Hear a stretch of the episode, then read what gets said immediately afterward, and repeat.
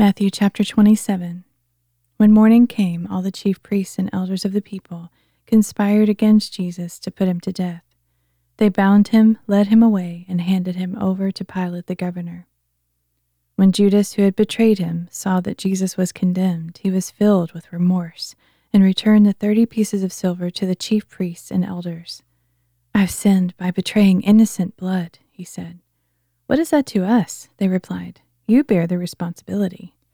So Judas threw the silver into the temple and left. Then he went away and hanged himself. The chief priests picked up the pieces of silver and said, It is unlawful to put this into the treasury, since it is blood money. After conferring together, they used the money to buy the potter's field as a burial place for foreigners. That is why it has been called the field of blood to this day. Then what was spoken through Jeremiah the prophet was fulfilled. They took the thirty pieces of silver, the price set on him by the people of Israel, and they gave them for the potter's field, as the Lord had commanded me.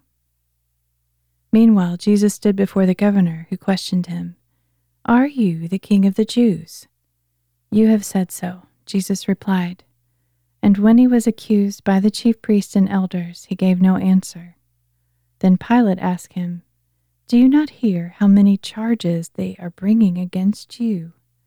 But Jesus gave him no answer, not even a single charge, much to the governor's amazement. Now it was the governor's custom at the feast to release to the crowd a prisoner of their choosing.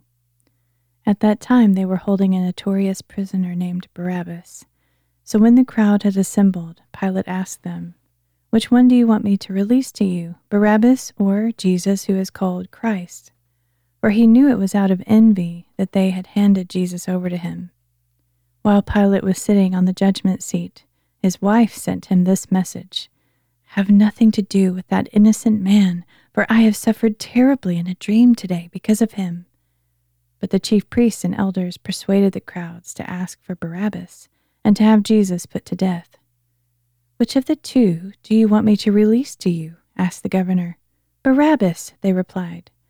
What then should I do with Jesus, who is called Christ? Pilate asked. They all answered, Crucify him. Why? asked Pilate. What evil has he done? But they shouted all the louder, Crucify him! When Pilate saw that he was accomplishing nothing, but that instead a riot was breaking out, he took water and washed his hands before the crowd. I am innocent of this man's blood, he said. You bear the responsibility. All the people answered, His blood will be on us and on our children. So Pilate released Barabbas to them, but he had Jesus flogged and handed him over to be crucified. Then the governor's soldiers took Jesus into the praetorium and gathered the whole company around him. They stripped him and put a scarlet robe on him, and they twisted together a crown of thorns and set it on his head. They put a staff in his right hand and knelt down before him to mock him, saying, Hail, King of the Jews! Then they spit on him and took the staff and struck him on the head repeatedly. After they had mocked him, they removed the robe and put his own clothes back on him. Then they led him away to crucify him. Along the way, they found a man from Cyrene named Simon, and they forced him to carry the cross of Jesus. And when they came to a place called Golgotha, which means the place of the skull, they offered him wine to drink, mixed with gall. But after tasting it, he refused to drink it. When they had crucified him, they divided up his garments by casting lots, and sitting down, they kept watch over him there. Above his head, they posted the written charge against him This is Jesus, the King of the Jews. Two robbers were crucified with him, one on his right hand and the other on his left. And those who passed by heaped abuse on him, shaking their heads and saying, You who are going to destroy the temple and rebuild it in three days, save yourself. If you are the Son of God, come down from the cross. In the same way, the chief priests, scribes, and elders mocked him, saying, He saved others, but he cannot save himself. He is the King of Israel. Let him come down now from the cross, and we will believe in him. He trusts in God. Let God deliver him now if he wants him. For he said, I am the Son of God. In the same way, even the robbers who were crucified with him berated him. From the sixth hour until the ninth hour, darkness came over all the land. About the ninth hour, Jesus cried out in a loud voice, Eli, Eli, lema sabachthani, which means, My God, my God, why have you forsaken me? When some of those standing there heard this, they said, He is calling Elijah. One of them quickly ran and brought a sponge. He filled it with sour wine, put it on a reed, and held it up for Jesus to drink. But the others said, Leave him alone. Let us see if Elijah comes to save him. When Jesus had cried out again in a loud voice, he yielded up his spirit. At that moment, the veil of the temple was torn in two from top to bottom.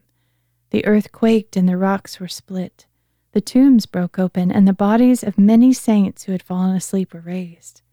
After Jesus' resurrection, when they had come out of the tombs, they entered the holy city and appeared to many people.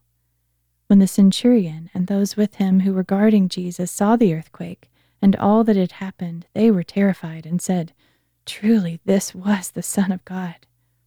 And many women were there watching from a distance. They had followed Jesus from Galilee to minister to him.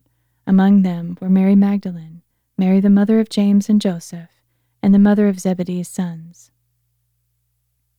When it was evening, there came a rich man from Arimathea named Joseph, who himself was a disciple of Jesus. He went to Pilate to ask for the body of Jesus, and Pilate ordered that it be given to him. So Joseph took the body, wrapped it in a clean linen cloth, and placed it in his own new tomb that he had cut into the rock. Then he rolled a great stone across the entrance to the tomb and went away. Mary Magdalene and the other Mary were sitting there opposite the tomb. The next day, the one after preparation day, the chief priests and Pharisees assembled before Pilate. Sir, they said, we remember that while he was alive, that deceiver said, After three days I will rise again. So give the order that the tomb be secured until the third day. Otherwise, his disciples may come and steal him away and tell the people he's risen from the dead. And this last deception would be worse than the first. You have a guard, Pilate said. Go make the tomb as secure as you know how. So they went and secured the tomb by sealing the stone and posting the guard. Chapter 28 After the Sabbath, at dawn on the first day of the week, Mary Magdalene and the other Mary went to see the tomb. Suddenly there was a great earthquake, for an angel of the Lord descended from heaven, rolled away the stone, and sat on it. His appearance was like lightning, and his clothes were white as snow. The guards trembled in fear of him and became like dead men. But the angel said to the women, Do not be afraid, for I know that you are looking for Jesus, who was crucified. He is not here. He has risen, just as he said. Come, see the place where he lay. Then go quickly and tell his disciples, He is risen from the dead and is going ahead of you into Galilee. There you will see him. See, I have told you. So they hurried away from the tomb in fear and great joy and ran to tell his disciples. Suddenly Jesus met them and said, Greetings. They came to him, grasped his feet, and worshipped him. Do not be afraid, said Jesus. Go and tell my brothers to go to Galilee. There they will see me. While the women were on their way, some of the guards went into the city and reported to the chief priests all that had happened. And after the chief priests had met with the elders and formed a plan, they gave the soldiers a large sum of money and instructed them You are to say, His disciples came by night and stole him away while we were asleep. If this report reaches the governor, we will satisfy him and keep you out of trouble. So the guards took the money and did as they were instructed. And this account has been circulated among the Jews to this very day. Meanwhile, the eleven disciples went to Galilee, to the mountain Jesus had designated. When they saw him, they worshipped him, but some doubted. Then Jesus came to them and said, All authority in heaven and on earth has been given to me. Therefore, go and make disciples of all nations, baptizing them in the name of the Father, and of the Son, and of the Holy Spirit, and teaching them to obey all that I've commanded you. And surely I am with you always, even to the end of the age.